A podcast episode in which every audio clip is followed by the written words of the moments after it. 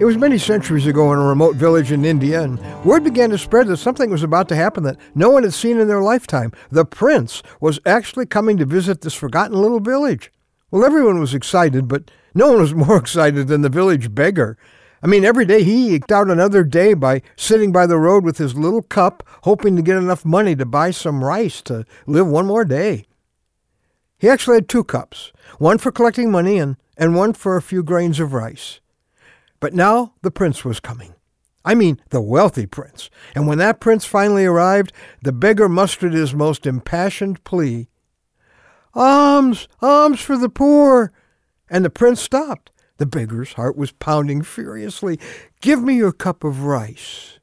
That's all the prince said. The beggar slumped down in disbelief. Here was the wealthiest man in the land asking for his lousy little cup of rice. The beggar was about to refuse, but instead he reached in, he put three grains of rice in the prince's hand. The prince turned to his servant and said, Bring me the bag of gold. Whoa!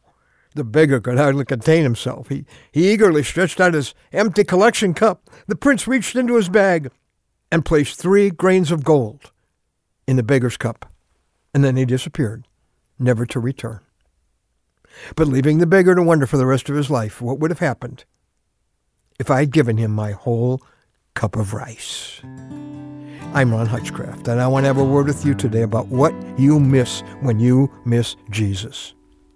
Jesus, the Prince of Heaven, may be passing your way today with so much to give you the forgiveness of every sin you've ever committed, a new beginning, the peace that has eluded you your whole lifetime, and an eternity with Him in heaven. He wants to make you spiritually rich. In fact, it was very expensive for Him to be able to offer you the heaven that you don't deserve instead of the death penalty that your sin does deserve.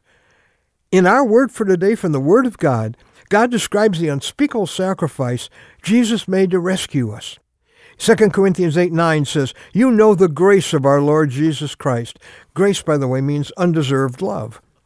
That though he was rich, yet for your sakes he became poor, so that you, through his poverty, might become rich.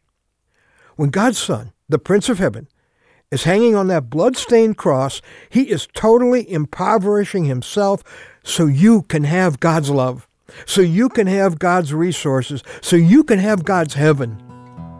It's hard for us to see that we're the beggar, but the Bible says we're spiritually bankrupt because our running of our own life has cut us off from our Creator. Only Jesus can bring us back.